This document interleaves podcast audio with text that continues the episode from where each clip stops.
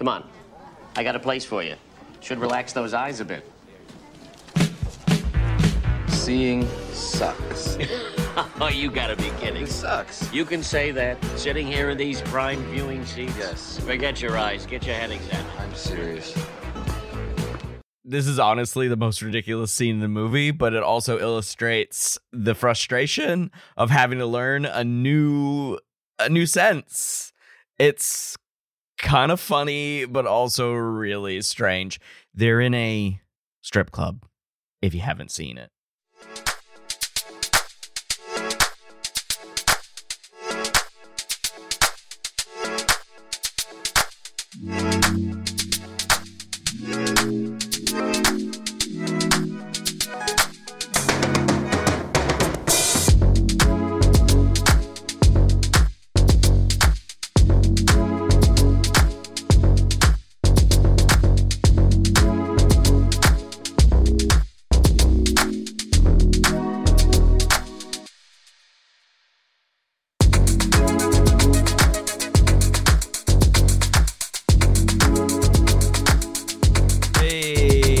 And welcome to the Cinema Psych Podcast, the podcast where psychology meets film. I am your host, Doctor Alex Swan, and today we are gonna explore sensation and perception.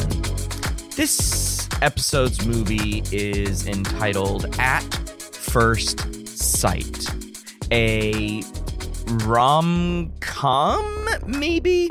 More like a more like a romantic dramedy in in my in in my opinion. It's not that funny, so it's not really a rom-com in the sense of, you know, nineteen ninety-nine sensibilities when this movie came out, but it is an interesting exploration of real life events, and we'll get into those real life events as we discuss the movie in this episode. But to give you some background here, the writers of this movie include Doctor Oliver Sacks. Now, you may be familiar with that name. Oliver Sacks was a neuropsychologist who wrote about significantly interesting neurological cases. He wrote Awakenings, the book that the movie was then based on, and the movie At First Sight, which came out in nineteen ninety-nine, um, was a further exploration of another book that Oliver Sacks wrote. So we'll get into all of that stuff, but he wrote uh, a, a piece of this, and I'll tell you why. Steve Levitt also wrote this script with Oliver Sacks. And the two of them put together a fictionalized version of a real-life man named Shirley Jennings. Shirley Jennings. Shirl to most. Shirl. I like saying Shirl. Uh, so Shirl Jennings was a real dude who had very similar uh, had a very similar situation to our main character, Virgil Adamson, played by Val Kilmer. And that's why Oliver Sacks and Steve Levitt wrote this story, to explore what this might be like in a kind of love story way, right? So that's the movie that we're talking about now, inspired by a true story, not based on a true story, inspired by a true story from the mind of the man who knew the real Shirl Jennings. I think it's quite cool uh, that Oliver Sacks was so was so great in the nineteen nineties making these films. That's it's fun. As a psychologist, it's fun because this movie plays a really big role in when I teach sensation and perception. I use it as the movie that uh, my students use to write a film analysis. This is like the best example of that kind of movie for this particular kind of critical thinking exercise. I love it. I love it. Uh, Erwin Winkler directed this movie, just to round out the top uh, crew there. Uh, Mira Sorvino plays Amy Bennett, based on Shirl Jennings' real-life partner of Barbara. Kelly McGillis, about fifteen years after her amazing role in Top Gun, plays Jenny Adamson, Virgil's sister, sighted sister, to be clear here. So Kelly helps Virgil live his life in upstate New York, uh, which is a little bit more quiet, a little bit more regular for him as a blind man. Virgil as a blind man. A couple of other people that uh, make appearances in this movie as side characters. Steven Weber plays Amy's ex-husband Duncan in a real true jerk role. Uh, Bruce Davison plays uh, Doctor Charles Aaron, the doctor, uh, based on the doctor who, the ophthalmologist who created the real life procedure that got Shirley Jennings his life, or his, uh, not his life back, but his, his vision back. Uh, so you might re- remember Bruce Davison as the senator in the following year in two thousand in X-Men. So uh, a little bit more of a, of a, higher marquee role than this this movie, which came out the year prior. And then a lovely bit role. He's in two scenes. A lovely bit role by Nathan Lane playing Doctor Phil Webster, a a psychologist who helps uh, blind children uh, navigate their world as a blind child, right? So Uh, helping them, you know, develop strategies to enhance their other senses while also recognizing that it is a sighted world in which they live, of course. So Virgil and Amy go and see him for help once Virgil gets his sight back. I think it's it's a it's a lovely little role, and you heard a little bit in the intro cold open where they go to a, a strip club. And uh, Virgil says, seeing sucks. And you know what? Sometimes I'm going to agree with him. I'm going to agree with him there. So let's jump into this amazing story. We'll give you uh, give you more background. We'll talk about all of the sensation and the perception stuff that's in this movie. It's chock full. Like I said, I use it for my teaching. Oh, I can't wait for this episode. Let's jump in. My guest host today is Doctor Katie Ann Skogsberg. Katie Ann is an associate professor of behavioral neuroscience at Centre College. Her research area is in the voluntary visual attention discipline, and she teaches courses in psychology and behavioral neuroscience. Welcome to the show, Katie Ann. Thanks, Alex. Um, I'm happy to be here, and I'm looking forward to talking uh, talking about movies with you. Well, I am happy to have you on, and like what I like to do with my guests is to get a sense of their movie-loving value on the movie-loving scale. So I want to first briefly ask you what your thoughts on movies and films are in general, and if you use them in your teaching, how do you use them in your teaching? Okay. Um, so movies in general, this is a great question. I tend to be more on the brain candy side of movies. Um, you know, life mm. is complicated and challenging. And so when mm-hmm. I watch a movie, it's generally, it's usually for fun. Okay. Uh, and and I tend to lean towards the the the fluff, to be honest. That's totally fine. That's absolutely fine. Yeah. Which is funny because my husband loves horror movies. So we, we just watch movies separately sometimes. I love but, it. Uh, you you know, uh, I, I do use them in teaching. One of one of the classes that I had the most fun with was um, a senior seminar class where mm-hmm. uh, the whole premise of the class was where students would choose a film um, that had some sort of psychological component in it. Okay. And uh, then they would find uh, the research that was associated with that, an actual oh, research paper. Very cool. And they would dissect the film to figure out what was, you know, accurate and what was inaccurate. And mm-hmm. of course, there were some things that were really off the rails. And then there's some that were that were pretty accurate. So um, that was one of the most fun classes I ever taught. And I would love to do that again, only we don't get to teach senior seminar very often. So uh, I see. So, yeah. Okay. And very, that also had very cool. That also made me um, uh, get to watch or helped me get to watch a lot of movies I wouldn't have watched otherwise. Okay. So, yeah. Uh, so after their reports or while you were um, curating the list of movies, when did you watch them? As they were curating the list. Yeah. As okay, so very cool. I, I, I generally wanted to know what to expect uh, in their in their presentations. So okay. They did presentations where they had clips of the film, and okay. then they talked about how this represents this thing or that thing, and yeah. I love that uh, because while I we don't hear it very often on the show for specific assignments, I do love um, this different approach, right? So the students curated the list. You had to watch them to know what they were expecting, but then they gave presentations and they used the clips in their presentations. I love that. I might actually borrow that um, for the next time I use, uh, because I generally have film analysis papers, but you know, this might be a- another way to uh, engage students in their critical thinking, but also their presentation skills. Very good. Oh, my God. Hi. My turn to apologize. I should have told you I was blind. Well, we're even. Apologies cancel each other out.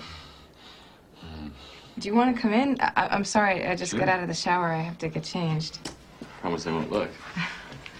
uh-huh. Um... I sort of spilled some stuff on the floor. Here, why don't you uh, sit down on the bed? And I'm just going to go change. Be right back. All right. You know, you didn't have to come all the way back up here just to apologize. Oh, it's in the neighborhood. You were in the neighborhood? Oh, all right, I'll confess. I was watching a hockey game with my dog, and, um... I don't know, I was describing you. What? Yeah, I was describing you to my dog and how great you smelled, and my sister thought I was describing a cake. Anyway, I just started thinking of you here in the midst of your tofu shake and really, really boring yogurt, and thought maybe you'd want to get some fresh air and take a walk around town. Just see what we see. See what we see? Figure of speech. You mean right here, right now? Great. I'm blind and you're deaf. What a pair. Let's jump into this film because there's a lot there's a lot to talk about in this movie. So At First Sight came to uh, our discussion here. I did a, something a little bit different. Normally, listeners, I ask the guests to give me some suggestions on what films that they would like to talk about. And this time I said, you know what? I really need to have a podcast episode on At First Sight because I use it every time I teach sensation and perception. Who's with me? And Katie Ann, you raised your hand. So I want to get your sense of first why you raised your hand and then what you what your process was in coming about uh, at coming to this film and uh, all the details associated with that. Well, um, I raised my hand because I saw an opportunity to hang out with the cool kids. I appreciate that. You are I've one of the cool so many... kids, though. Oh, oh, well, thank you. Um, but, you know, it, it seemed like a great opportunity. I had this memory of having used Uh, film in, in my senior seminar class. And I thought, oh, I would like to get back to that again. Mm-hmm. And uh, I hadn't seen the film and it sounded like something fun and interesting. And I do, um, although I'm, I've, I've never worked directly with patients. Um, mm-hmm. I do teach a lot about visual perception and uh, visual disorders sure. and that kind of thing. So I thought, This would be a, this would be an interesting film to watch and and to I mean it has Val Kilmer in it too, so you know, come on. Um, yeah, it's sad we don't get to see him anymore due to his uh, yeah. throat cancer, but yeah, It's yeah. a solid nineties Val Kilmer. Oh, yeah. Yeah, exactly. So the so I put the film title out there. And did you know that it was a an, an, an Oliver Sacks story? I did not. I did not. Um, of course, I looked it up on IMDb and and mm-hmm. uh, then I saw that it was, you know, was by Oliver Sacks. And so I thought, OK, well, maybe this will be a little bit uh, more accurate mm-hmm. and, uh, you know, more I, I was more invested in it than the typical Hollywood film, because sure. a lot of times Hollywood gets things wrong. I mean, Lucy, I mean, I'm sorry, that that movie just makes me. Anyway, yeah, our so. mutual friend uh, for for longtime listeners of the show, our mutual friend uh, Christina Reagan joined me to rage watch that episode for sure. Um, check that episode out on uh, how much Lucy gets wrong. Yes, yeah, yeah. So, yeah, it was it, knowing that it was based on um, one of the short stories from a, An Anthropologist on Mars. Mm-hmm. Um, you know, I, I, I enjoy Oliver Sacks. I still have a, a very soft spot in my heart for him and, and for his, his writing. And so I thought, well, this could be, this could be good. This could be interesting. But of course, you know, movies always have to make it a little bit more dra- dramatic and yeah, yeah, it was based on, and I'm doing the air quotes here since this is uh, uh, audio, um, based on a true story. Yeah, the the trailer does the uh, old text on the screen, inspired by a true story. yeah, yeah, there are differences between Virgil, Val Kilmer's character, and Shirley Jennings, the real life person. We'll get into those those similarities and differences um, as we go through. Um, but I, I wanted to ask you, you told me, Katie Ann, that you watched this recently with your mm-hmm. sister. How did that go? Mm-hmm. Um. She found it, as I, well, I think I discussed with with you a little bit ahead of time. We both found it entirely watchable. I wouldn't say that it was, you know, it's not a movie that I'm going to say you should rush out and, and uh, you know, uh, buy the, the D V D if anybody still does that. Um, but, uh, you know, it, it was entertaining. We we enjoyed it. And it was fun to be able to talk to somebody who really doesn't know anything about visual attention and perception, yeah. but was still curious mm-hmm. um, ab- about the film. And, and she had some interesting insights about seeing the world or trying to understand the world through someone else's, well, literally not eyes, you know, yeah, not their yeah, perceptual, absolutely. But their, their other perceptual experience and trying to see the world from someone else's perspective. That's the word I'm looking for. Yeah. I think the, the film does a decent job of showing the sighted world what different things blind individuals have to do and have to deal mm-hmm. with, and what would happen if someone got got their sight back. And of course, the uh, differences in real life and the movie sort of bleed a little bit. Um, the, it, this starts to get fuzzy as to what is true and what it, or, or what is uh, what was capable in the nineteen nineties uh, for this, uh, and then um, what happens uh, after the procedure.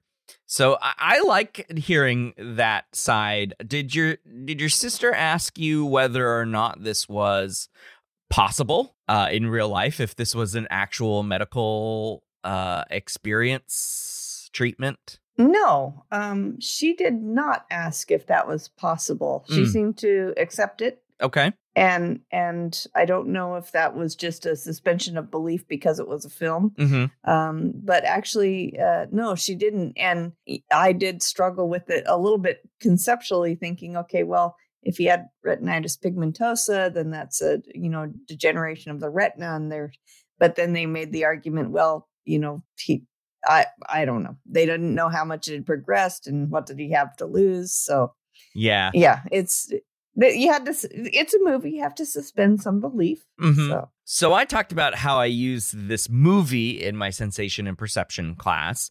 Uh, and I've been using it now for the past two years. This is my third time. This was my third time using it fully. I had skipped I had skipped a time Um, so I used it, and then I used a different movie, and then I came back to it. And it's just a really good deep well for the film analysis papers that I ask my students to complete after watching this movie. Uh, how might you uh, jump in to use this movie in your sensation and perception, Katie Ann? Well, this is where I, I want to give a shout out to uh, Nestor Matthews, who's oh, okay. a professor.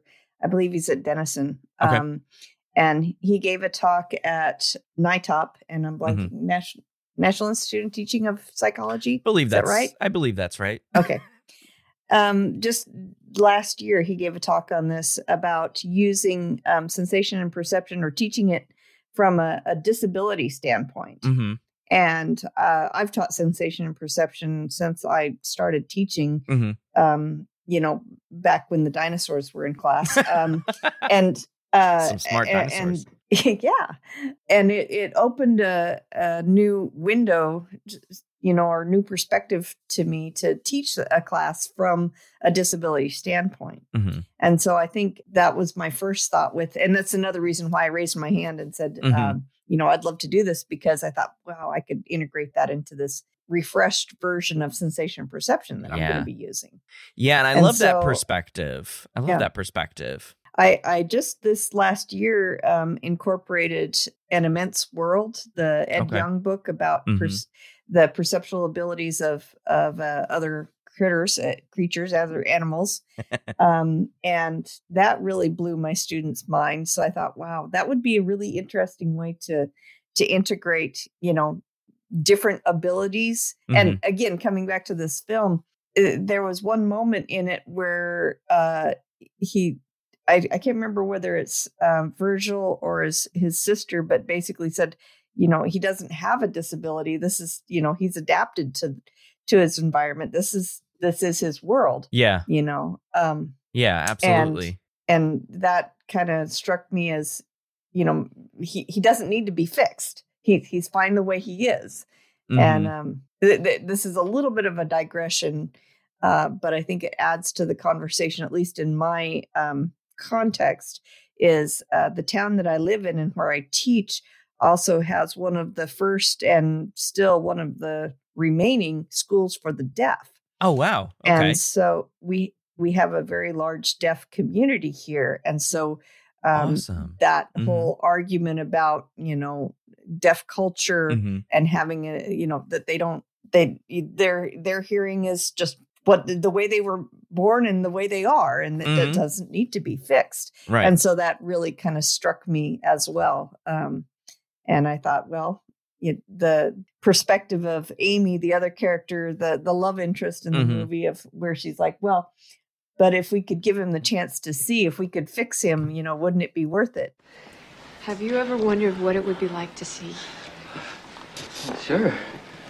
Like, uh, whether there's a life on Mars, or whether or not the aliens built the pyramids. Okay, but if there were a chance, if, if something could be done to give you sight, would you take it? Well, what are we talking about here? um, I saw that article on Doctor Aaron. Who? He's, he's the leading eye surgeon on the Eastern Seaboard. And I called him up at Manhattan Ioneer, and I spoke to him about you. I'm sorry, you you call this guy? Yes. And he just faxed me back, and he said that he would be very excited to see you because he thinks that in your case there might be a chance of reversal. What do you think? I guess I'm, uh, I forgot that it's Help the Handicap Week. I, I I thought you'd be excited. I what what's the problem? Oh, it's just the point, Amy. There is no goddamn problem.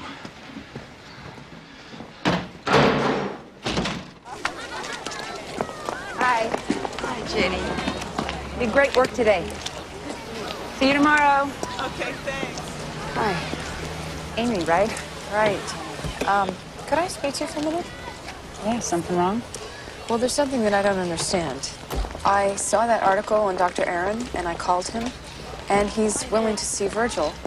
In fact, he's really anxious to see him. But when I told Virgil about him, he acted as if I was trying to... What don't you understand? Well, if I had spent almost my entire life blind, and there was even the remotest possibility that I could regain my sight, I would be all over that. When there's something that you've adapted to, accepted, you go and change it without knowing the consequences?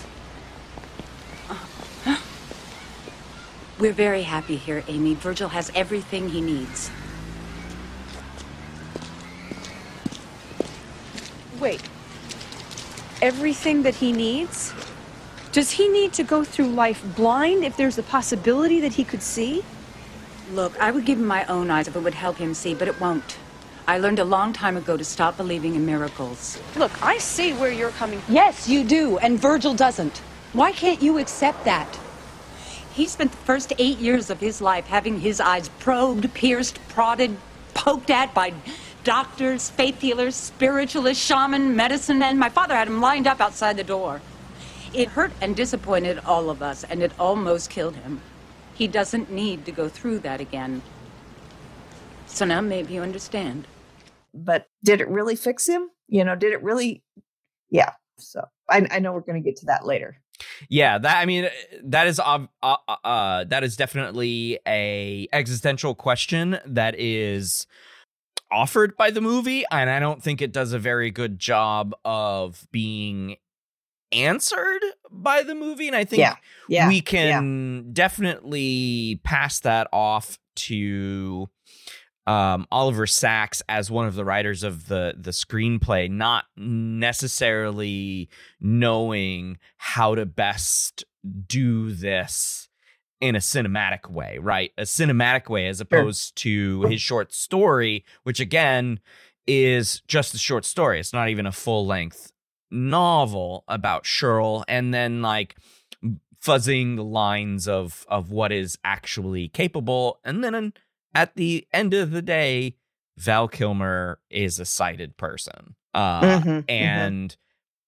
as much as he spent time with Shirl Jennings to understand the process and what happened and, and just really how Shirl looked when he was blind, like how, where do I put my head? How do I look mm-hmm. at look at people, right?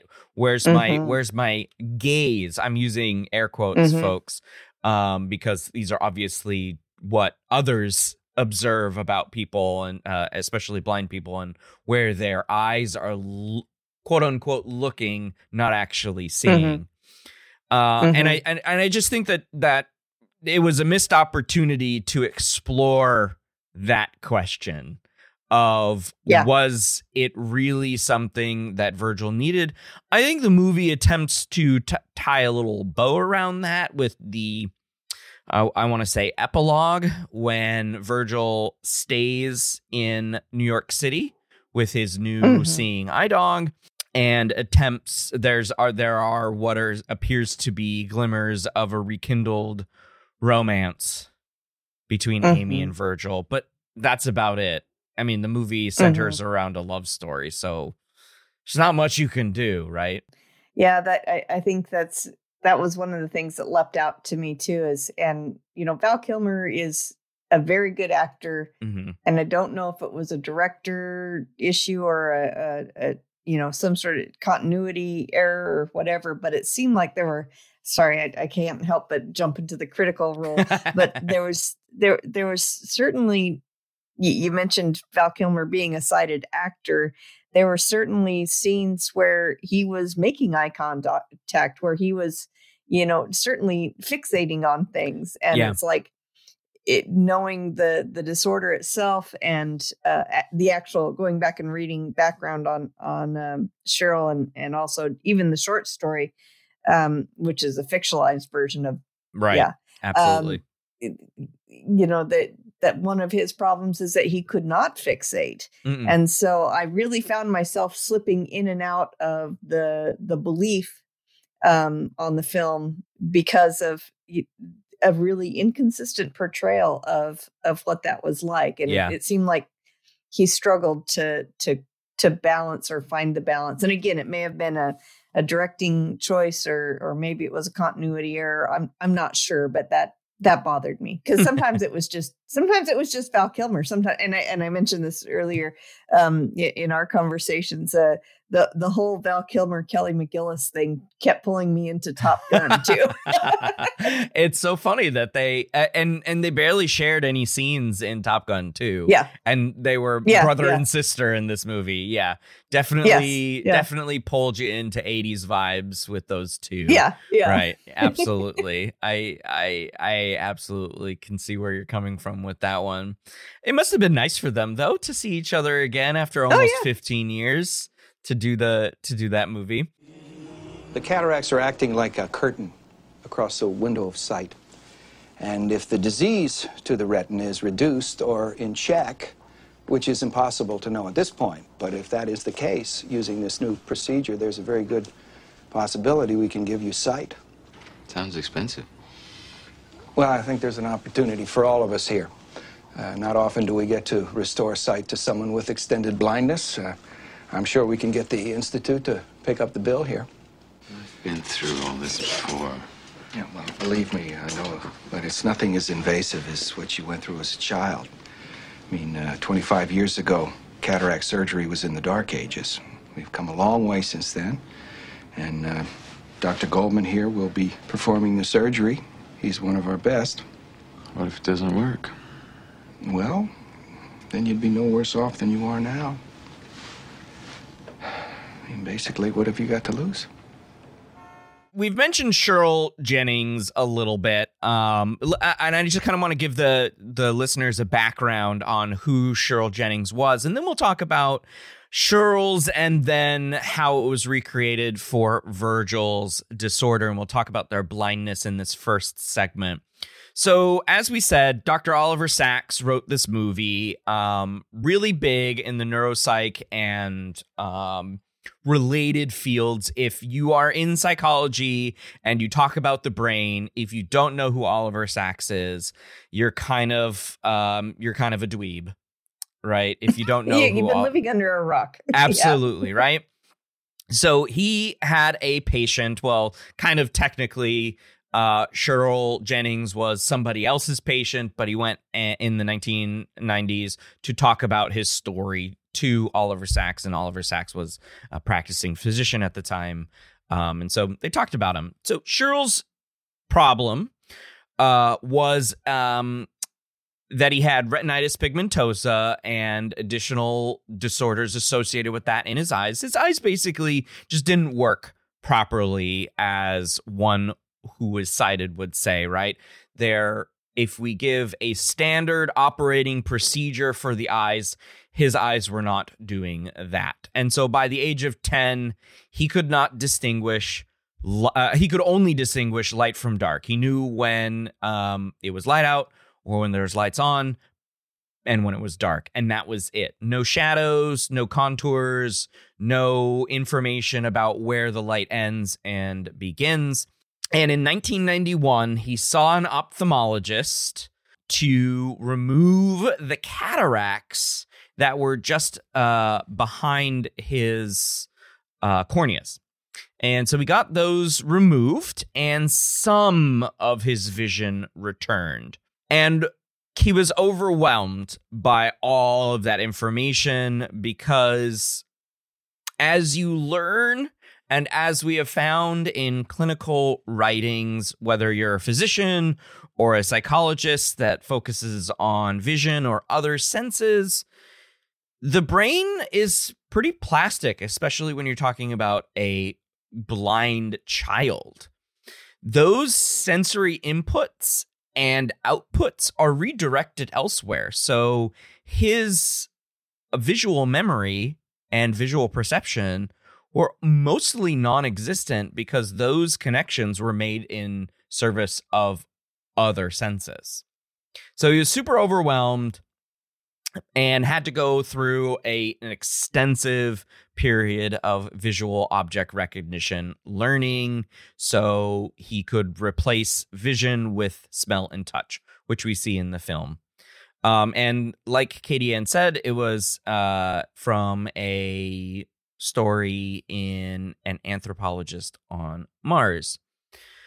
Now, unfortunately, after a bout of pneumonia, which caused some asphyxiation in his brain, led to some some areas of brain death, his vision mostly degraded.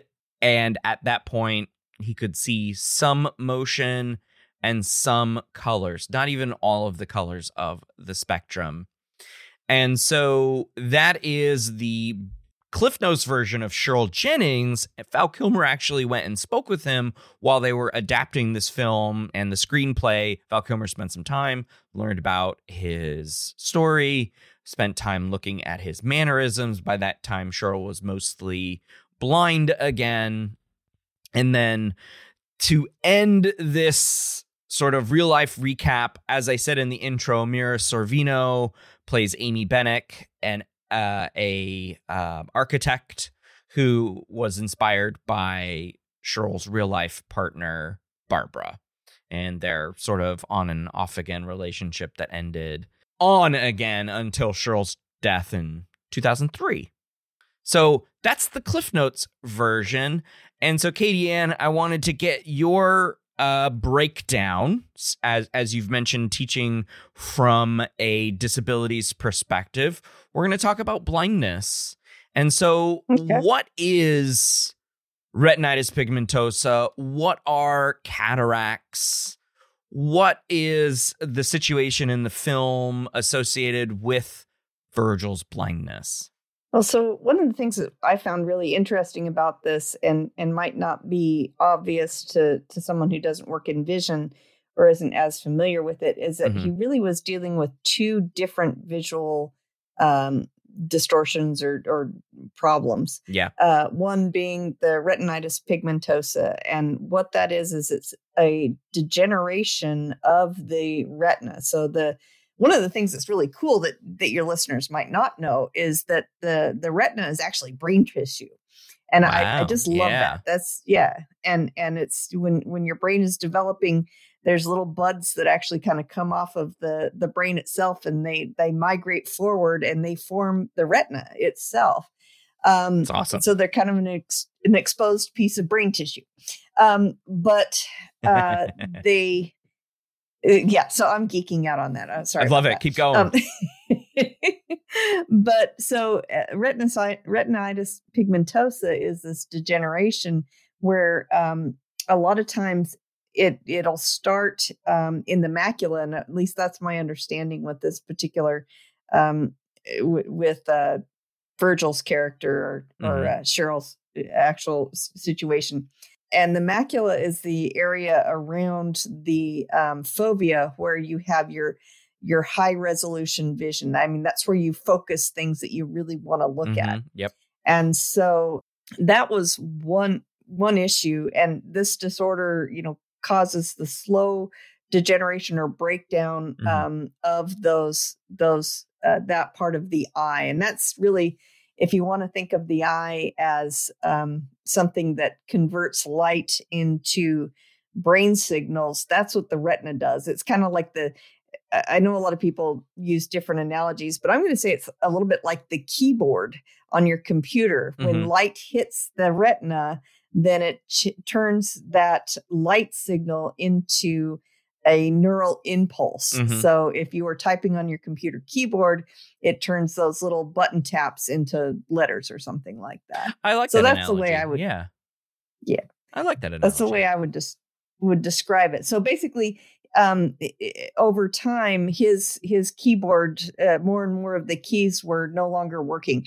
Um, for example, I have a, a, a little computer that I take with me, and the five and the six on the keyboard don't work because I spilled tea on it once. Um, now, if that were to progressively spread across the keyboard, um, then that would, you know, be like retinitis pigmentosa. Mm-hmm.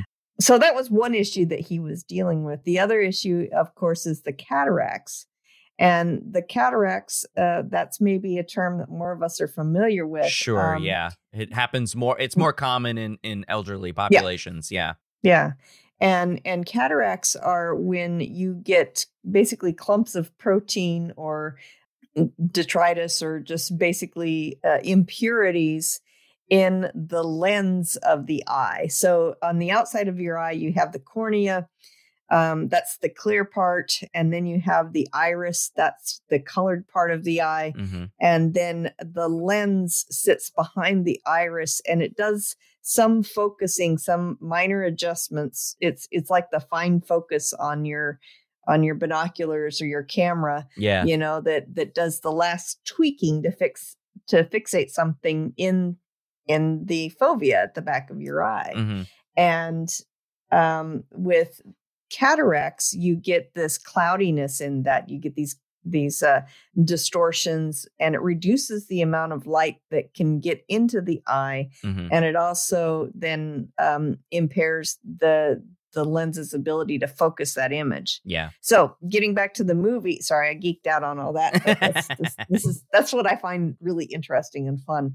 Um, in the in the film, he and in reality, he had two disorders, two conditions yeah. that he was dealing with. Right. And and the original idea was the thought, um, and I think that cataract surgery, I don't know, it wasn't new. Cataract surgery has actually been around for a long time. Right. Um, in really frightening formats. But anyway, um, more more recently, it's gotten very, very good. My my parents both had cataract surgery, um, and it was it was painless and, and effective.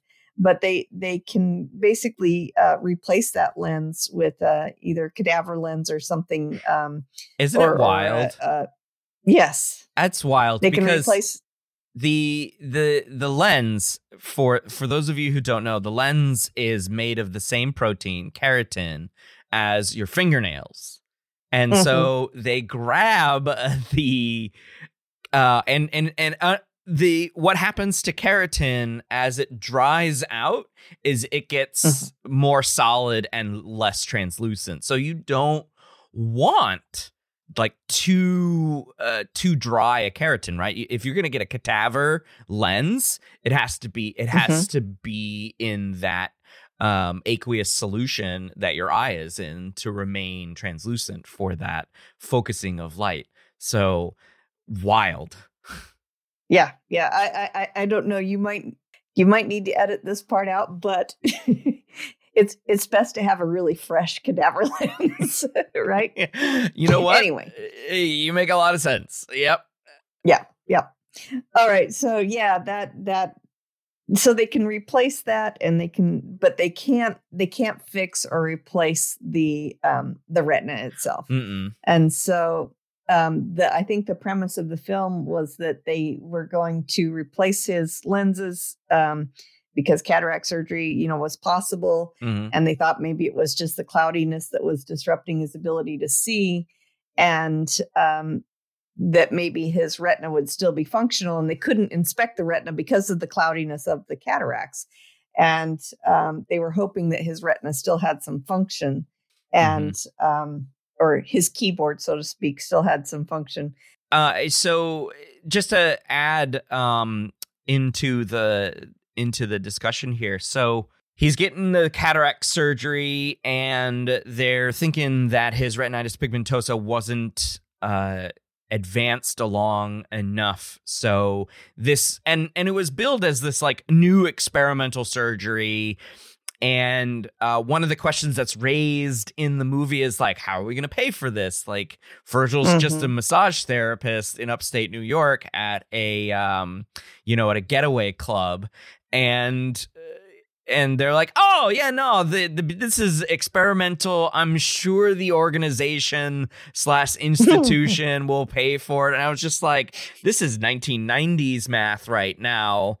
Yeah. Uh, in nineteen nineties healthcare, imagine uh, being and and the interesting thing is that there is a really cool parallel to real life in a situation where a patient would definitely not have the funds to in mm-hmm. go through a uh, experimental, uh, fresh, new, not a lot of data kind of treatment, And I don't know if you're you're familiar with this case, Katie Ann, but there is a new treatment for sickle cell where, so if you're not familiar with this, this is a blood disorder where, where the uh, red blood cells are sickle shaped. So they, they look like sickles, um, which means they can't transport oxygen uh, because right. their hemoglobin is misshapen. Um, and right. so it leads to a lot of um, issues. And uh, CRISPR, the gene editing technology, has been used to modify the bone marrow cells, mm, which create... This is what I didn't know about. Which creates red blood cells. Um, and so CRISPR then, the gene editing, was used in this woman um, somewhere in the South, maybe Louisiana, I'm not sure. Um, N P R's been tracking this woman for a long time. She could definitely not... Um, she was bedridden, could definitely, she had uh, several kids, couldn't do anything with those kids, and volunteered for this treatment. And she is up and at 'em, and she wow. is, she basically got a new lease on life. Um, amazing thing. And of course, one of the open questions is, is this permanent? Are, are is, mm-hmm. is like her ba- bone marrow going to produce uh, correctly mm-hmm. shapen blood cells for the rest of her life? Is she going to continue, need continuous treatment?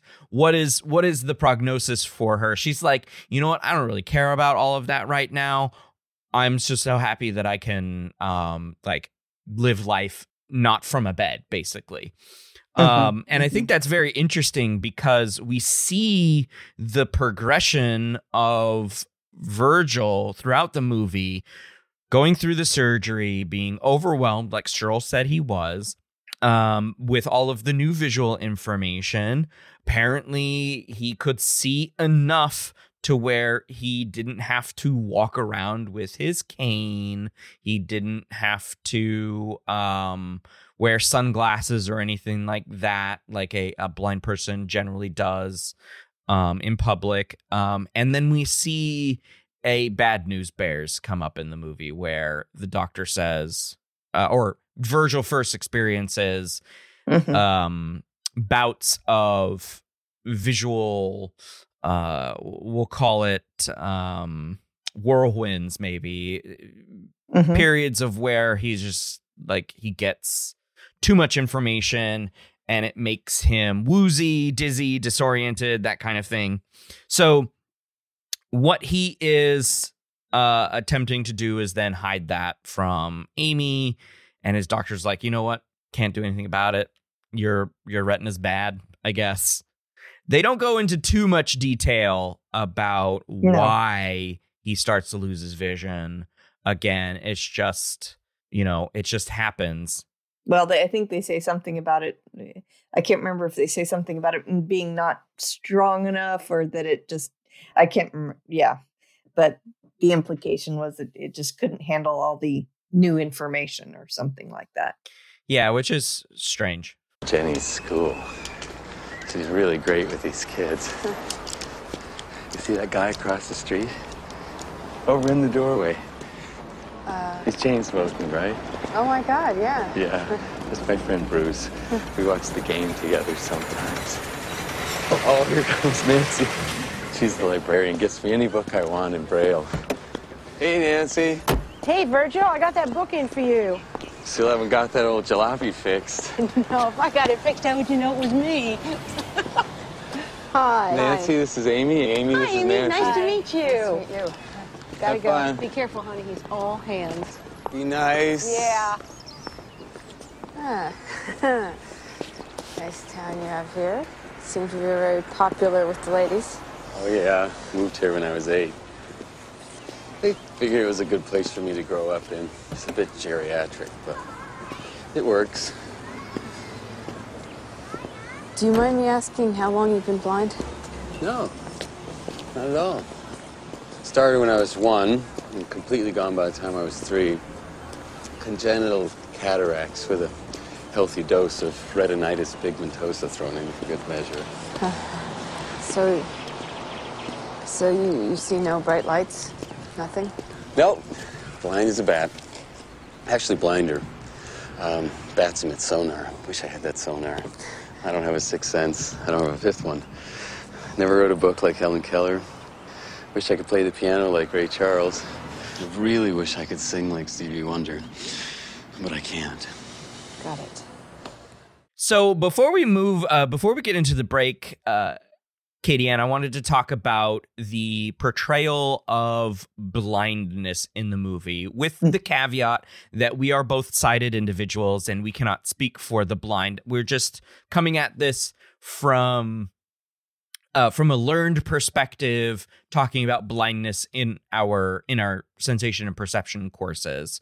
So what was yeah. your sense of the blindness portrayal in the movie? Well, I kind of go back to what I said earlier about how it was inconsistent.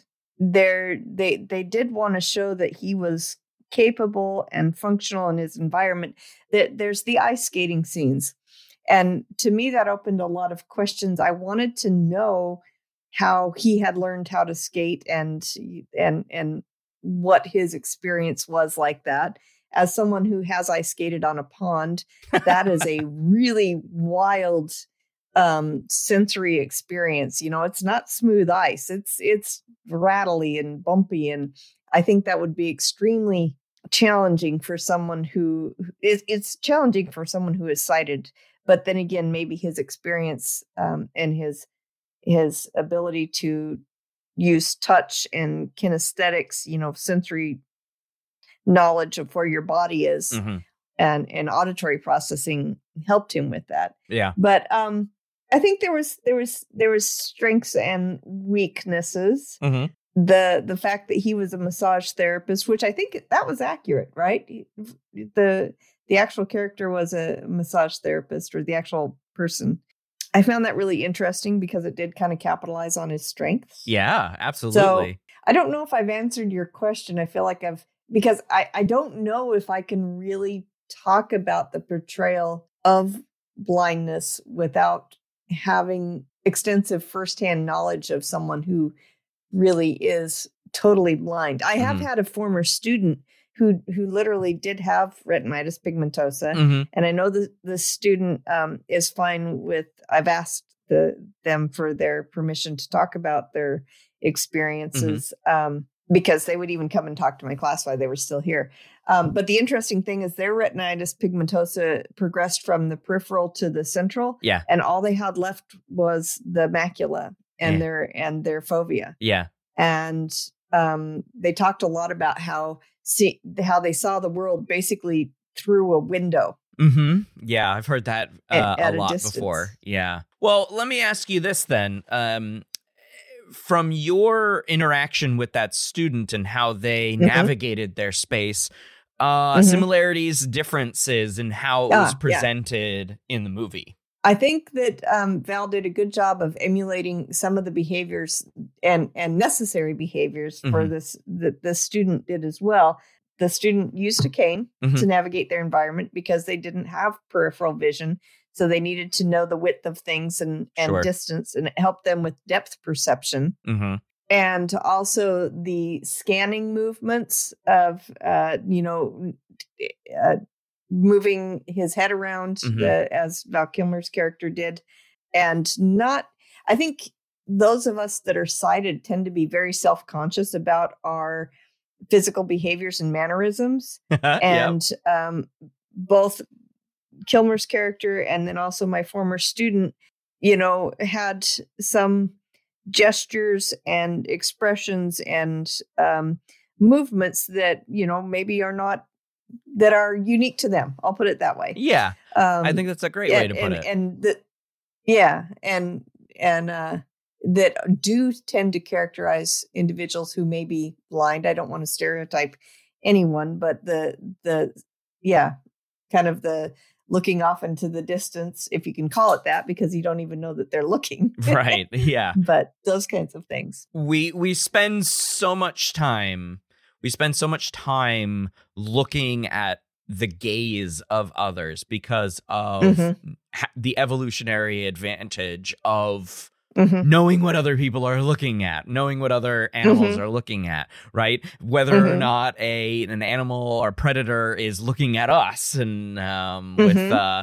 drooling lips, that kind of thing. Yes, yes. Right? So we spend a lot of time looking at people's gazes. And I remember when I was young, focusing on, I, I still have problems with um, social Uh, it not not in not on a spectrum level, but like just like social pleasantries, these kinds of things is still they uh-huh. still are mystifying to me. But one of the things that uh, I kind of didn't listen to people saying was don't stare, and I would just and it wasn't uh, from a place of malice. I was just really very curious at mm-hmm. um, the blind people that I would encounter in my life. And I would spend a lot of time looking at them.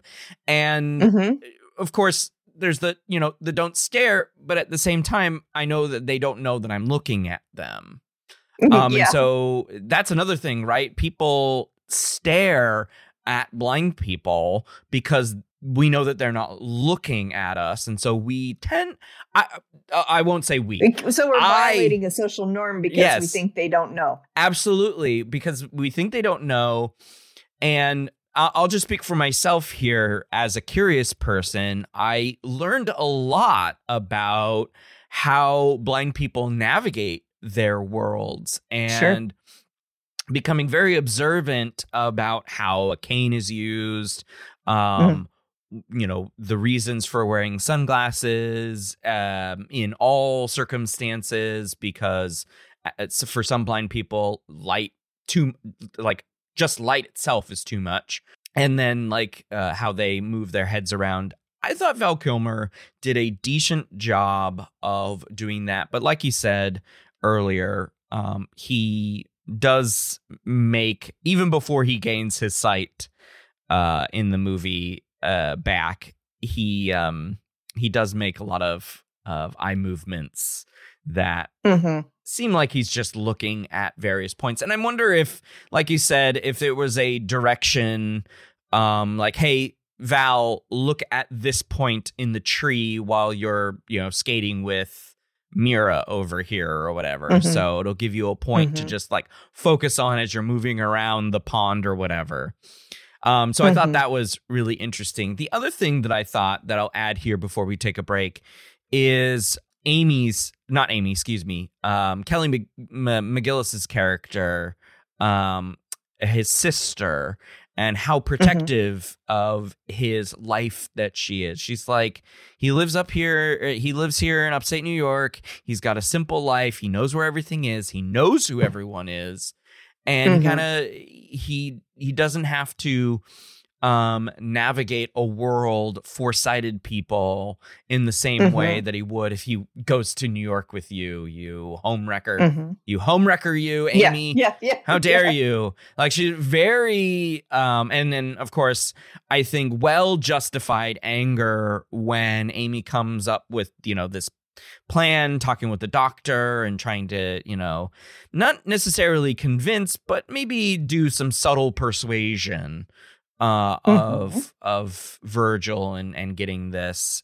And a very interesting character. We don't have time to get into Amy as a as a kind of a monster character, but you know, there I, I would listen to that argument. I would listen to that argument. But we have more show to discuss because we have what sensation and perception is all about. And that is uh, talking about all the psychological ways that someone knows what they're looking at, right? So stay tuned for more At First Sight discussion after this break.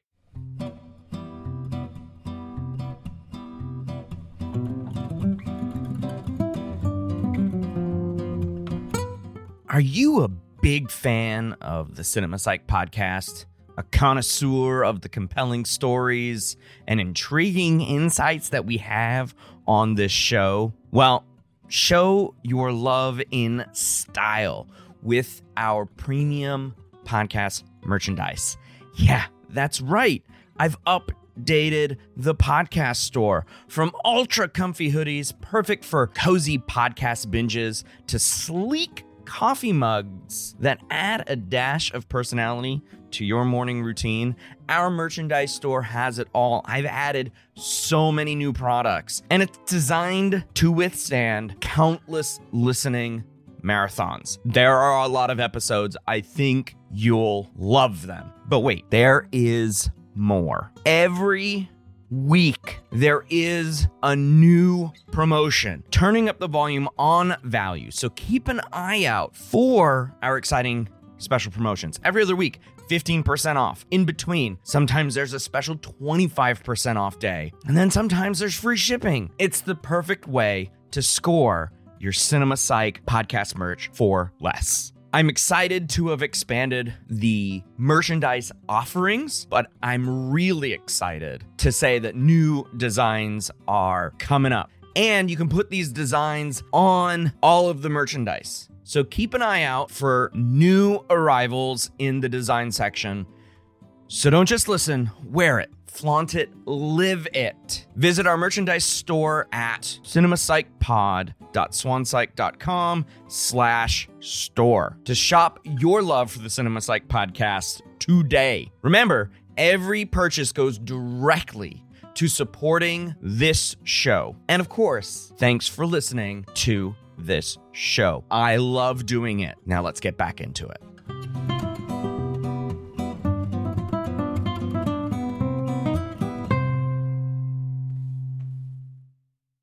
And we are back with Doctor Katie Ann Skogsberg talking At First Sight, the nineteen ninety-nine movie based on Oliver Sacks' patient, Shirley Jennings.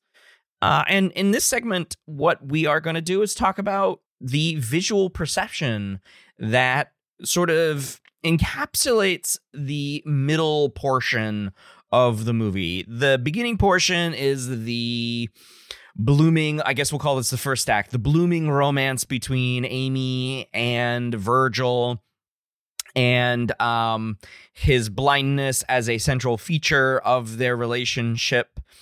But the correction of that blindness leads us into the second act, which is chock full of visual perception, learning, and concept uh nuggets. Oh, it's it's it the morsels here are um plentiful.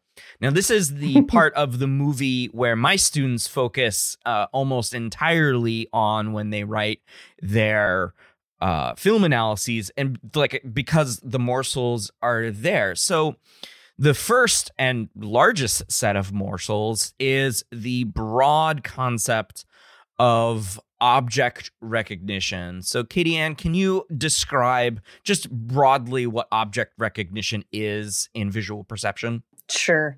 So, um, again, if you kind of think about assembling things, um, maybe like words on your, you know, as you're writing them on a page, um, as visual information comes into your eye, the retina turns it into neural signals. You can almost think of that as like a, a, a code, you know, a, mm-hmm. a, a, a little tapping rate at how fast the, the neurons are firing.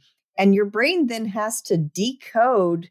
It's kind of like Morse code, right? Mm-hmm. It has to decode it into something meaningful, something that has is is generally attached to a memory and Uh, often has a name and a function associated with it. Mm-hmm. And so that information is kind of crazy that visual information goes from the front of your head all the way to the very back of your head mm-hmm. in the occipital lobe, where it gets decoded. And the first step in that process is basically figuring out the edges of things, mm-hmm. finding the edges of objects. So there's there's lines and curves and, you know, contrast and color. And all of that stuff is decoded at the back of the brain, but it's also decoded separately. We call it parallel processing. Mm-hmm. So there's there's a cluster of neurons or a little portion of the brain that does, you know, edges at a certain angle, and yeah. another portion of the brain that does color and, you know, all these bits of information. And it's still not decoded yet. It's just kind of these representations. And then that information gets fed forward or passed forward into the brain. And I mean, literally forward. It goes from the back of the brain and starts moving towards the, um, there's a region of the brain called the temporal lobe, or the inferior uh, temporal lobe region. So it's kind of the lower area of the temporal lobe. Mm-hmm. And that's actually the part that's kind of behind your ears. Mm-hmm. And um, that region of the brain uh, helps make connections between your memories of, you know, that particular angle or color or whatever combination and uh, the name of that object um, and and maybe memories of. I'm going to be careful here because there's another part of the brain that also that really does. We call it the how region or the the where region uh-huh. um, in the parietal lobe. So it's kind of crazy again because it gets separated. Mm-hmm. Um, those those colors and edges and shapes, you know, all get sent to two different regions. I'm gesturing here, which I realize does not work in podcasts. But um, the, the there's another part of the brain that is the parietal region that's kind of above your ear. I'll I'll put it that way, uh, above and behind your ear, and um, that one tells you where something is. And sometimes it also is called the how region mm-hmm. or what what you do with that mm-hmm. that object. Right. And then eventually um, it all comes together to where it it actually has some sort of meaning or some sort of representation, something that's meaningful to you. Mm-hmm. Um, the, most most people who are interested in psychology have heard of the hippocampus, mm-hmm. the memory region of the brain. It it has a, a a role in kind of connecting all of this information, but really it's that inferior um, temporal region. The the and it literally. This is so confusing, but we call it the what region of the brain, mm-hmm. um, and that tells you what an object is. Uh, brain then takes all of that information, all of those little bits of information, say uh, it's something that is red, that has lots of edges um, mm-hmm. and some round things towards the bottom mm-hmm. and maybe some long lines on it. And you think, okay, red, long lines, round things on the bottom, moving, moving quickly. Oh, that might be a fire truck. Ah. Okay. I was wondering where you were going that, with that. Yes. Oh, uh-oh. Does it? So um, you, the, you kind of assemble all the bits and pieces um, to to recognize things. And and sometimes this goes wrong. Yeah. That's always the fun thing. That's what we love teaching in S and P is when, when you can have, uh, that's what creates visual illusions. Yeah, absolutely. Is the fact that these bits and the pieces of information come in and they're ambiguous mm-hmm. and our brain will assemble them in several different ways. And sometimes that, that ends up being confusing. Yeah. So. And we, we see things that aren't there. Right. Okay. Virgil says here you went blind as a child before you developed a visual vocabulary. You have a problem with depth of field, space, shape, size, and distance. It's fascinating. There's only been twenty cases of this in the last two hundred years. Basically, your eyes work, but your brain hasn't learned to process the information. You are mentally blind. Neurologists call this visual agnosia. Well, I call it pretty screwed up. That's a much better term. I'll bring it up at the next meeting. Although, it would be difficult to get grant money for the Pretty Screwed Up Foundation. I have something I'd like to read to you. Oh, rugula? I made it myself. Damn it. Uh, my glasses, I can never find them. Missus Fenster, help! Thank you. Happens all the time. Okay, Alberto Valvo. Uh, sight restoration after long-term blindness. Ah. One must die as a blind person to be born again as a sighted person. However, it is the interim, the limbo between two worlds, that is so terrible. There you go, pal. You're in limbo. Right, that, that's it? Limbo? I mean, that book doesn't have anything else that might help us with Virgil's condition. Limbo's not that bad. It's like New Jersey. You can see where all the good stuff is happening. You just have to get there. I know, I know. You were expecting Anne Bancroft. A dramatic breakthrough out by the water pump. I'm sorry, I'm just a professor. I teach people how to teach the blind, how to become independent. Unfortunately, there's no manual on what you're going through. I'd like to help, but like the rest of things in life, it's really up to you. Are you crazy? I'm, I'm completely confused. You said you'd like to help. So we came here for help. All right, all right. You want a lesson? Yes. All right. Here we go. Lesson number one. Repeat after me. The rain in Spain stays me. Look, I'm kidding. It's a joke. What's this?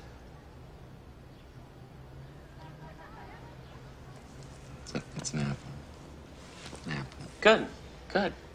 You've now won the toaster oven. Okay. What's this? It's an apple. Good, but is it an apple or just a picture of an apple?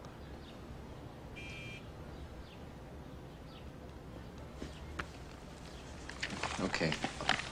So, uh, this is a joke, right? What are you saying, that our, my eyes lie?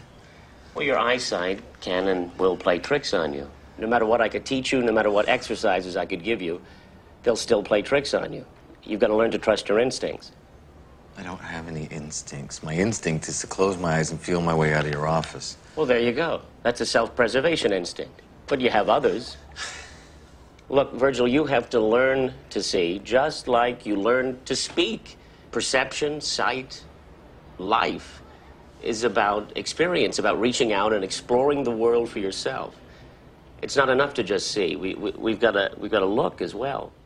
In the movie, before Virgil gains his, um, before Virgil regains his vision, how does he recognize objects? Ah. Yeah, so um, he tends to recognize objects by touch, uh-huh. and uh, or by auditory, uh, you know, kind of auditory identification. Like there's mm-hmm. the scene where they're walking down the street and he's describing everything to her. Mm-hmm. And he's uh, saying that there's a lady that's coming out and, you know, describing exactly what she's going to do yep. and, and all these things. Um, and that there's a tree over here and a car, or I don't, I don't remember the, de- you can probably play a sound clip here. And the, um, standing in the rain, just listening to the rain. Yes. Yes. It's a very, yeah, the, I would say the listening to the rain is a blind trope. So it gets, mm. and what I mean by that is it gets overused with blind characters because mm. you will, uh, you will see that in the like the Daredevil Marvel stuff mm-hmm. where his p- superpower mm-hmm. is being blind, but all of his other senses are like tuned to the max. He can uh, know mm-hmm. who a person is just by listening to their heartbeat or whatever. And so yeah, it, they do that whole trope. Um, but yeah, a lot of it is based in touch. He knows what things are mm-hmm. when he can touch them. And I think obviously that makes a lot of sense, right? Get it? It makes a lot of sense. Oh, but um, okay. um, but let's, very punny. Thank you. But let's let's jump. Uh, let's fast forward to now. He is sighted, but he is struggling. He does not mm-hmm. know what he's looking at. So they go and see a a doctor who runs a school for blind children, helping them navigate a sighted world, right? Um, and mm-hmm. so he's got a, this doctor is a sighted person. He's played by Nathan Lane. Great, great character. Um, I, I'm glad Nathan Lane got his, you know, got his time on this movie. Too short, if you ask me. Yeah, but great yeah. nevertheless. And he Uh, explains to the audience, without using any fancy words, visual agnosia. How does he describe mm-hmm. this for the audience, Katie Ann? Well, he describes it as the fact that um, he Virgil can't connect the information from his incoming senses with what he knows about the object or or what that object or the his memory of that object. Yeah. And so he he helps him relearn that information by um, having him look at something and then touch it mm-hmm. and recognize it and then go back and forth and and and learn the visual representations um, and associating. He he basically talks about association agnosia, which is can't make the connection between the sensory information and what that object is used for, what it what it is. And so he uses an apple and he shows oh, yeah. the apple to Virgil and he's like, "What's this?"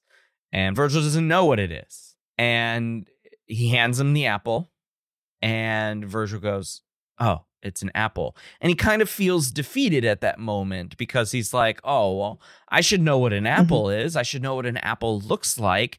And the mm-hmm. key word there is should, mm-hmm. because society, like, mm-hmm. it's an apple, bro. It's one of the most common fruit representations out there. Like, you should know what yeah. an apple is just by looking at it. But of course, he doesn't have those connections in his memory, as you say.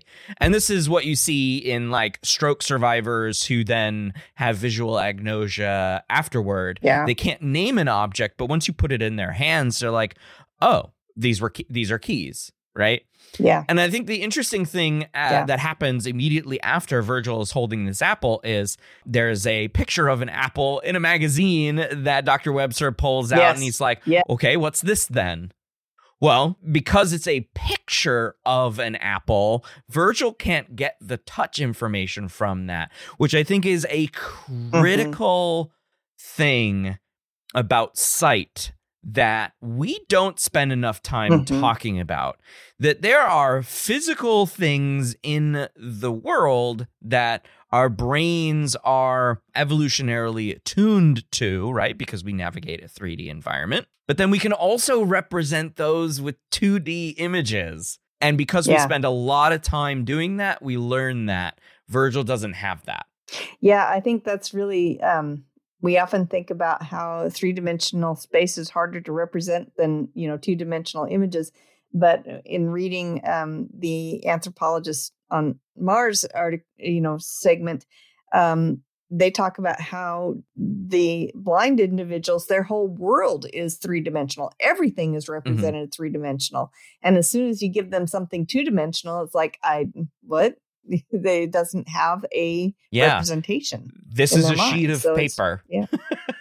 This is a sheet. This is a yeah, sheet of paper. Yeah. And you can't, you, you can't get any information from that. You know, it reminds me, um, and again, this might be a, a bit of a tangent, but I saw a thing on, I think it was C B S Sunday Morning the other day. It was an artist who is creating, who is recreating, and maybe I'm getting the show wrong, but they're recreating famous mm-hmm. artwork for the blind, and they're oh, making it I all tactile. That. And I thought that was really cool. Yeah, which which leads us to the montage, so to speak, of the movie where A- uh, Virgil and Amy are living in New York City in Amy's apartment, and she's going to work like normal, doing her architect thing, and, and Virgil now has to learn how to be a sighted person, which is an interesting thing to say for an adult, right? Adults don't generally mm-hmm. have to do this in regaining a sense, more like losing a sense, and they have to to learn how to to navigate with with less information, not more mm-hmm. information. So I really like this. Uh, Amy's um, neighbor, uh, a a younger boy, comes and helps Virgil in like mm-hmm. stuff that you would do with a toddler, right? Show them the object. Mm-hmm. Can you name it? Oh, do you have to touch it? Okay, well, that's kind of like, um, you know, if you were doing like a point-based system, you get three points for naming the object just by sight, uh, minus one point if you have to to to hold it, that kind of thing, you know. And then you do this great montage of Virgil just learning basic household items. Yeah, I think that's, and and I think that that probably is a more accurate representation of the whole process, and probably something a lot of us don't think about, wouldn't experience. I think we take it for granted, for sure. Um, one of the things that I, can I jump into a criticism here for, for a second? Sure. So one of the things that really frustrated me, and, and it's probably something your students bring up, is the idea, and, and I think this would be really hard for a non-expert audience to understand, but the when they first take the bandages off, um, mm-hmm. the images, the way that they represent the um, Virgil's sight is just a blurry mm-hmm. camera shot, you know, that it's sure. just blurry. Yep. And then eventually it comes into focus.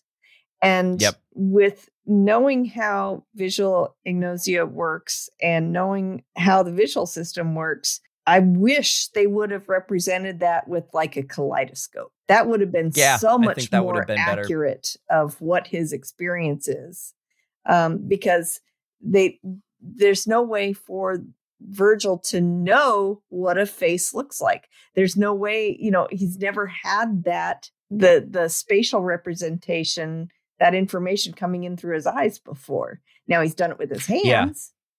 Yeah. yeah. But not with his eyes. Yeah, I think that's a, a, a really good point, um, because even if he was sighted as a child, because we, we learned mm-hmm. this backstory of his dad running out on the family mm-hmm. um, because he didn't want to raise a blind boy. And so maybe Virgil as a baby got all of this visual information about what faces look like and things like that. But then, you know, we also know that the brain gets rid of all yeah. of this information as you grow yeah. um, because it's not needed. And then so if blindness occurs after that, then he may not have those connections. Mm-hmm. I'm willing to give the um, writers, Oliver Sacks and, you know, the, the description from Shirl, uh, the benefit of the doubt here and say that um, uh, Shirl probably did have an idea of what faces looked mm-hmm. like. I don't think we could say that as a fully, like, uh, from, uh, you know, congenital blind person. Mm-hmm. would have that representation. That would be kaleidoscope, mm-hmm. definitely. But I agree with your overall point that they're representing his vision, more or less his eyes, as a camera. Mm-hmm. And we know mm-hmm. that the the eye is absolutely not a camera. And I would hazard to say that it's actually better than a camera. Our fovea has a far more resolution than even some of the more powerful cameras th- that exist. Mm-hmm. Um, and then we have our brain, which is so adaptable mm-hmm. to visual information that a camera sensor might not be. Mm-hmm. So I would agree. I would agree with you that the the premise of visual play in the movie kind of lacked some imagination. Oh, let's just make it like a camera. It goes from blurry to focused. Yeah. It's like, no. I don't I don't think I don't think that is, because I can hold a uh, a Coke can in my hand and still make it look blurry by just changing yeah. where my eyes are focused, yeah. right?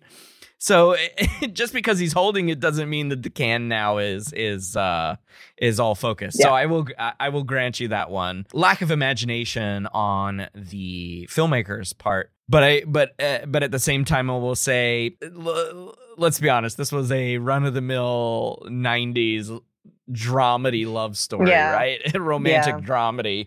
So they didn't really. There wasn't a lot of avant-garde or uh, creativity yeah. when it came to the more psychological and perceptual aspects. That to say that I think they did a pretty good job of somebody who has to go through agnosia uh, training. Sure. Yes. Yeah, that was that pretty part. Good. Mm-hmm. That was pretty mm-hmm. good. Extreme uh, disorientation.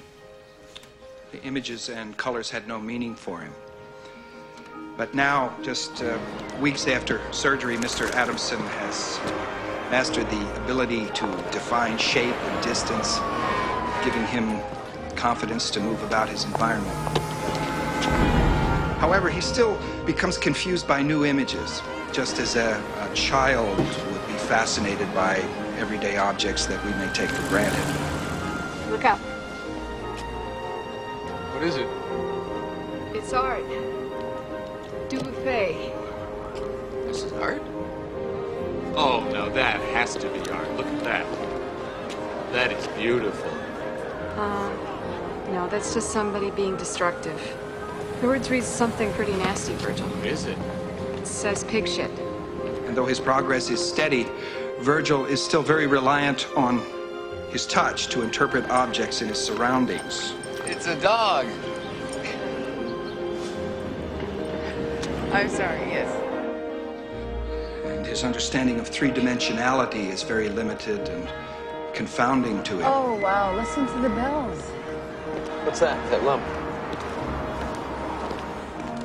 Oh, that's, that's a homeless person. We just walked right past him. He didn't even look. Well, I mean, some things you choose not to see. I mean, you can't look at everything, Virgil. I don't want to look away. I want to see. I want to see everything. What the hell are you looking at? Get out of here. He also has great difficulty with scanning. Basically, that's putting the whole picture together.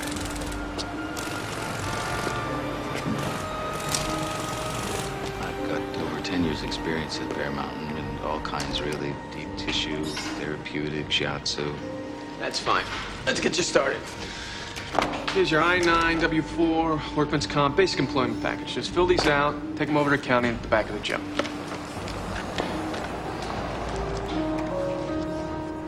Gosh, you know what? I forgot my glasses. I'm gonna, I'm just gonna take this home and fill it out, and I'll, I'll just bring it back, okay? All right. This includes his ability to read, meaning he has a total lack of visual memory.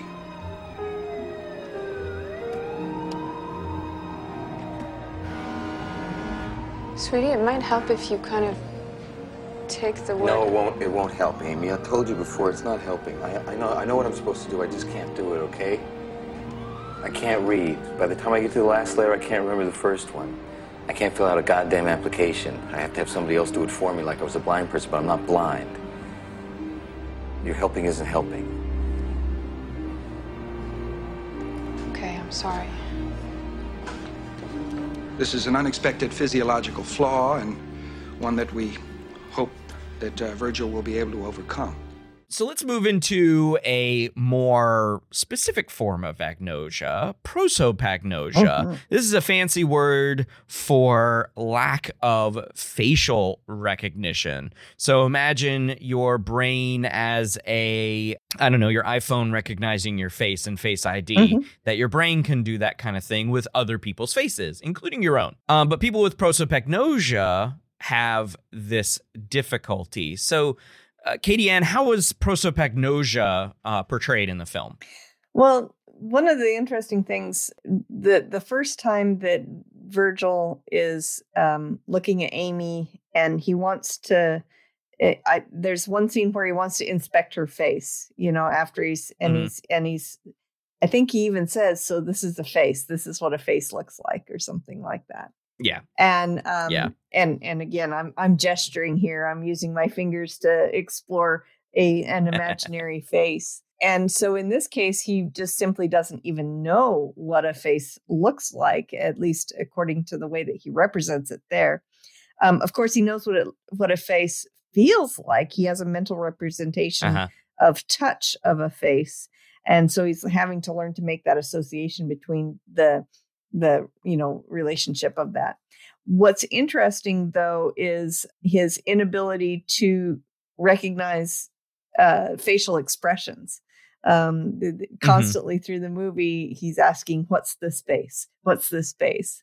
Um, and it's and not so much as who are you, but what does that mean? I He even says, I haven't seen this face before, you know, and, and yeah. that He's trying, he he doesn't understand, doesn't pick up on visual cues about, you know, emotional. And, and we take so, again, we take so much of that for granted that um, we understand what the other person is thinking or saying based on their facial expression.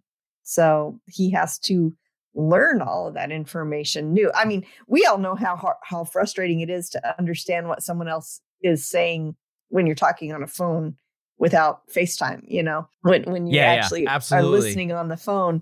And yet that's been uh-huh. Virgil's entire world. And now he has to learn to associate visual information with that emotional context. And yeah. I I I think that's a great way to put it, because we all struggle in, with microexpressions, and it, microexpressions are so subtle. And dude was just trying to get by with broad facial expressions like happy and sad, mm-hmm. and of course he could, he could contort his face. Um, he will definitely express his emotions on his face, just like everyone else mm-hmm. does. A blind person does that regardless, but trying to interpret that from other people is really interesting, because he, as a blind person, at, at least as portrayed in the movie, I'm not saying this about all blind people, have to extract so much more information from the nonverbals in the auditory signal, mm-hmm. right? So sighted people get nonverbals not only in the auditory signal, but in facial expressions.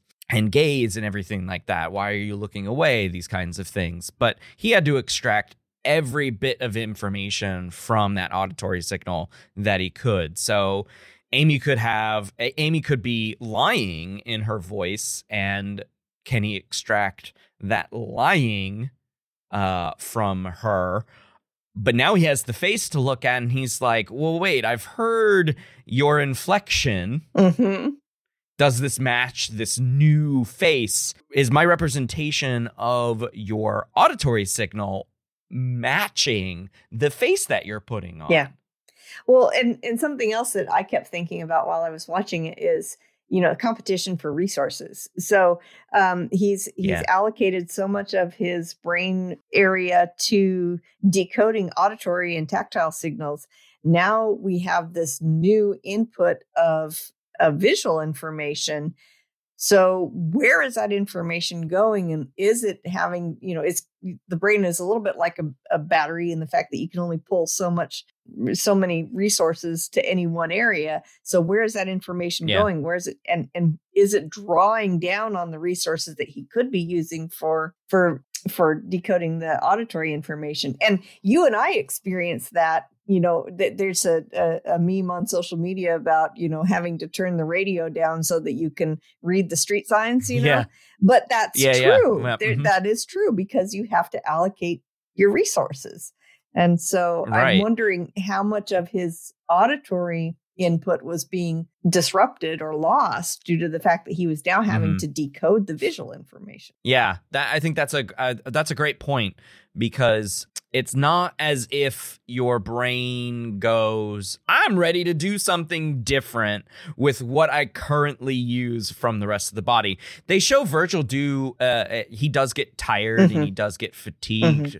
more easily. And I think that was a great, uh, a great job from the filmmaker's perspective to sh- have um, Virgil get fatigued from doing all of this, and, and and more fatigue than someone who would just be like, I'm sick of learning today. Yeah, yeah. Right. No. Uh, but you you make an excellent point that like something something's got to give. Yeah.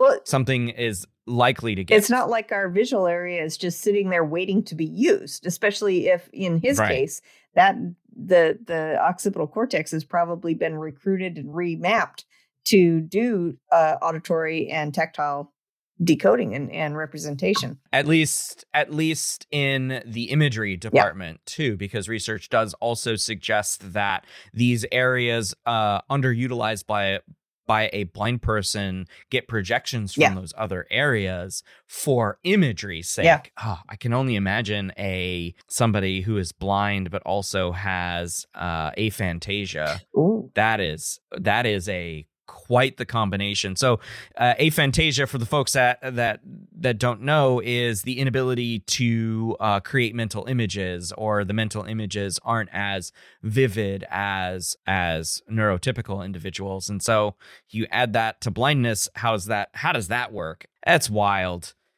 So another um, aspect of visual perception that uh, occurs in the movie is depth perception. Um, so Virgil almost gets run over by a taxi because he is just trying to figure out depth perception. There's this one interesting quick visual uh, gag where he's looking at a taxi in the movie, and the way that the camera is set up is, is that he he looks like he's like reaching for a taxi that's on the road, but then they switch the angle on us and it, it shows that he's playing with a, a model taxi. Mm. So I, I I thought that was good. But uh, Katie Ann, describe what um, depth perception is mm. to the listeners. So this is one of those things that that even students in my uh, S and P class often struggle with, sensation and perception class. Um, it's one of the yeah. harder things to explain, because um, you have to think about the fact that we have two eyes set on the front of our head, and uh, we tend to focus uh, on something, an object in the distance. And if you think of a um, drawing lines that connect the center of our, connect your pupil to whatever it is that you're focusing on, and then a line that connects those two pupils, you could create a triangle. Okay. Does yeah. that work? And yep, that works. And we literally use triangulation to figure out how far something is. So how much our eyes have to turn in to focus on it.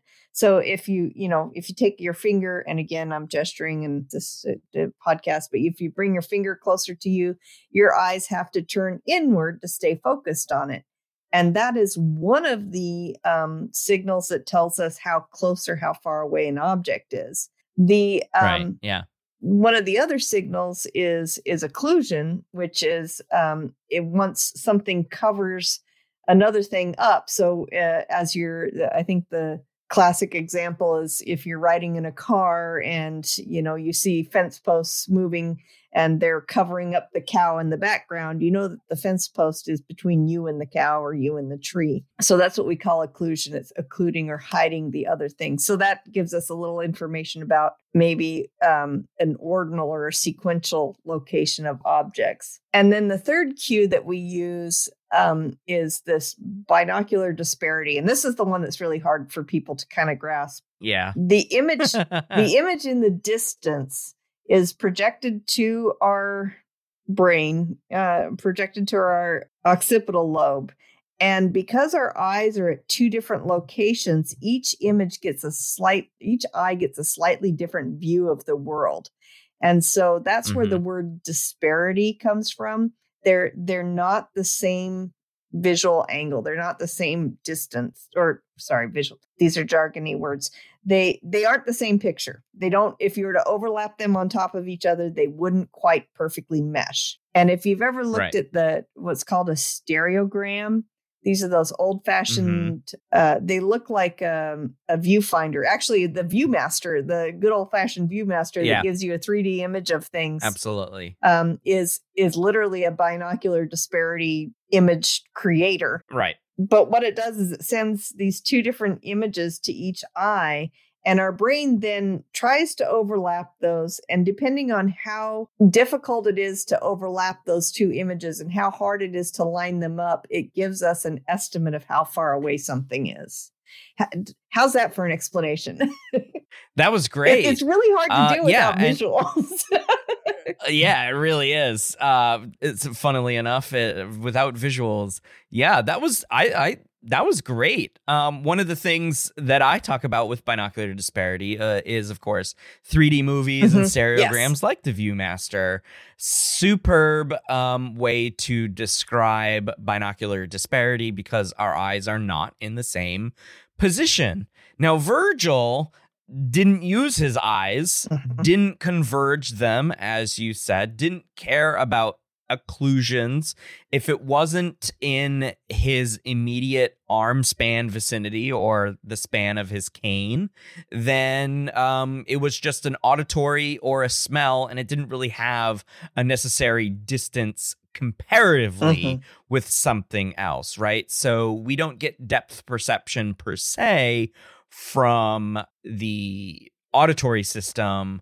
We only get distance as far at, as far as, ha ha ha. We only get distance information as far as how far away is it from me, but not comparatively speaking, oh, okay. unless you had two sounds. Yeah.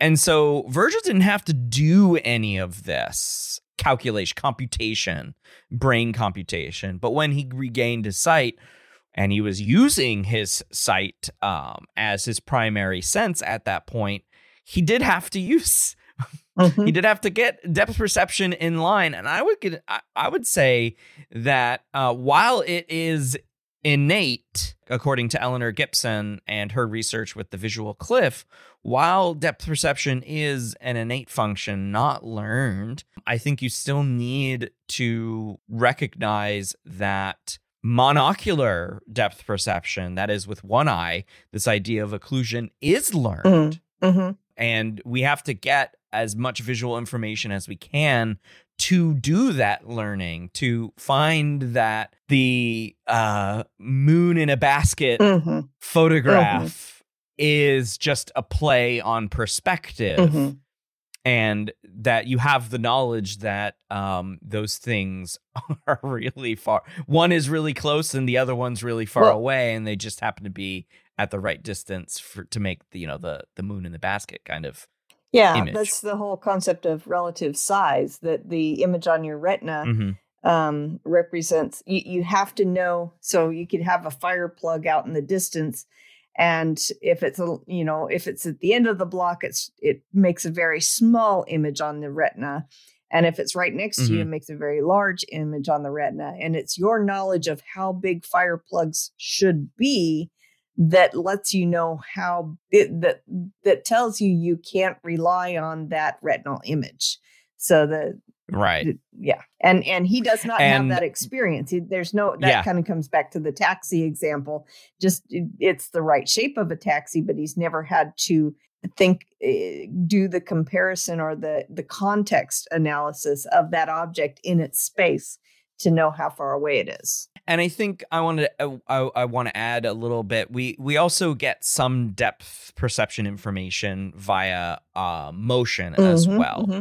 right? Whether something is moving towards us, away from us, or by us, mm-hmm. um, remaining at the same distance.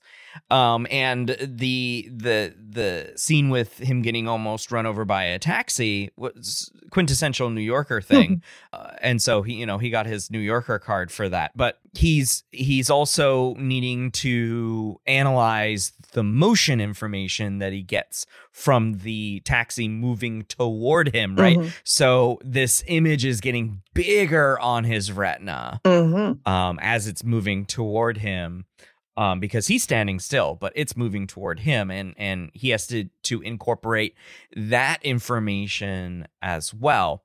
And I, I, I kind of want to just like broadly say um, uh, to chime in what we were talking about a little bit earlier with all of this information and object recognition and all of the brain areas and uh, colloquial brain areas, as Katie Ann described them.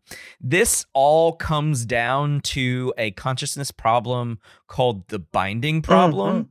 And we don't have a really good answer for the binding problem, in that just the brain integrates all of this disparate information mm-hmm. and we have conscious awareness of mm-hmm. it. And I think it's a, I think this problem is the most, one of the most fascinating problems in consciousness. And it definitely jives down into like philosophy areas. Yeah, I, I'll, I'll let the philosophers uh, handle that. I like I like decoding everything right up until the the how is it we bring it, and I'd love to know how we bring it all together. Um, you know, as I've talked earlier, it's it's all these little bits of information that are being decoded by certain brain regions and sent out into their uh, respective areas to where they're being represented. But how do we bring those together to create a conscious experience? And, and even when we remember things, we reactivate all of those disparate brain regions. You know, it's not like it's a yeah. memory just in one little spot. You you have the spot in the auditory cortex and the olfactory cortex and the parietal cortex that rep, that becomes activated. And and uh, yeah, how do we bring that together and create this conscious flow of experience? I, I don't know. And that had to be really overwhelming for someone who, you know, it's it's it's kind of like for those of us that have our typical sensory systems, what would it be like if you suddenly had uh, yet another one? You know, what would it be like yeah. if all of a sudden mm-hmm. you could, I'm trying to think of something fantastic. Yeah, I know that there's a there's a guy out there who is um, cre- he he was colorblind, but he created a system that allows him to hear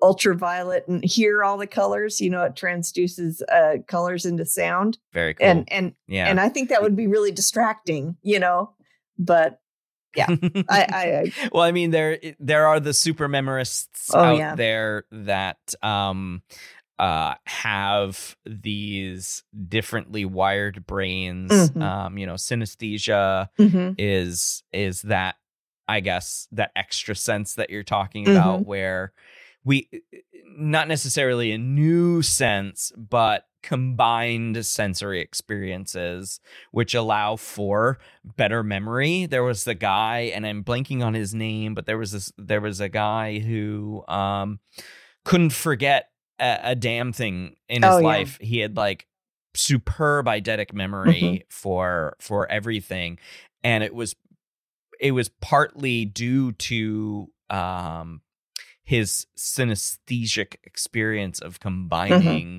senses of of touch combined with sound mm-hmm. you know, or uh, colors combined with textures and these kinds of things. Um, and I think, like you said, if if it's not a gradual thing, uh, then it becomes overwhelming. Mm-hmm. And I think that's the that's the word of the day that we can put on Virgil's experience in this movie. He experiences an overwhelming sense of love for this new woman that he meets. Um, and because he fi- he he has this overwhelming sense of of love and this connection to her, that he shares his blindness with her um in some in, in ways that uh is kind of implied that he doesn't with other people. Mm. And he has this overwhelming sense of love for her that he would go under this medical treatment that he didn't need, mm-hmm. he couldn't afford. Mm-hmm. And didn't necessarily want at the very beginning, like he he scoffs at Amy, right? Mm-hmm. Um, and then he has this overwhelming experience of sightedness that I, I don't think anyone really ac- a- a- like actually prepared him for. Right, right. And then he has this overwhelming sense of loss. Yeah. When he does start losing his vision again. And so overwhelming, I think, is a very accurate term for everything that Virgil experiences in this movie. Yeah, yeah. Cool.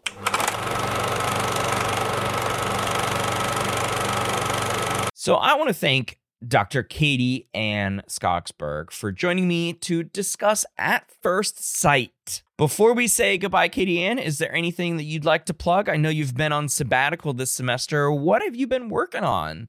So, yeah, I was thinking about this. Um, I do want to plug something uh, for those that are um, that are teachers out there that are listening, uh, whether you be college professors or or uh, A P Psych or anything like that. Um, we have a an ebook coming out through the Society of Teaching of Psychology on alternative grading methods. So if you've heard All of right. Yeah. So even though I'm a sensation and perception person, um, I, I, I'm also really into teaching.